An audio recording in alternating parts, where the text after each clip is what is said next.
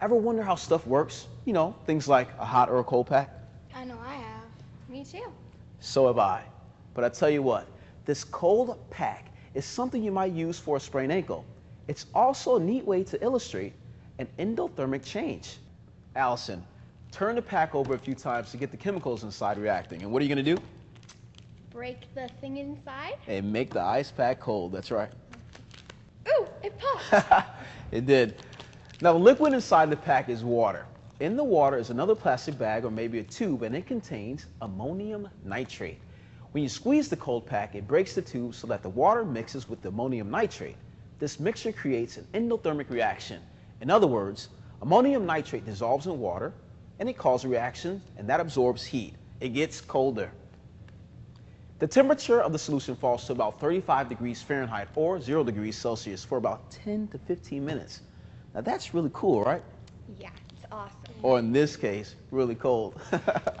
okay, let's look at different but similar sort of chemical reaction.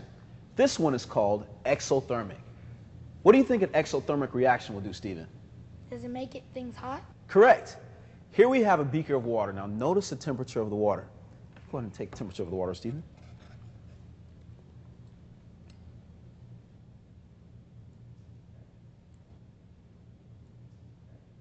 Good. Now, before we get into this, what always comes first, you guys? Safety. That's right, safety. So let's go ahead and put our goggles on.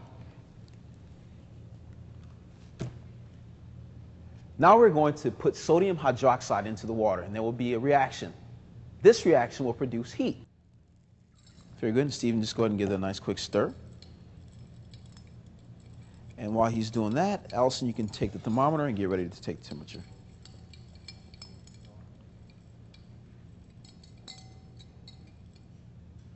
Okay, let's go ahead and take a look at that. Very good, Stephen. It's going up. You can place that right there, Stephen. Good job. What do you see? It's getting hotter and hotter. That's cool, right? Yeah. Really, really neat.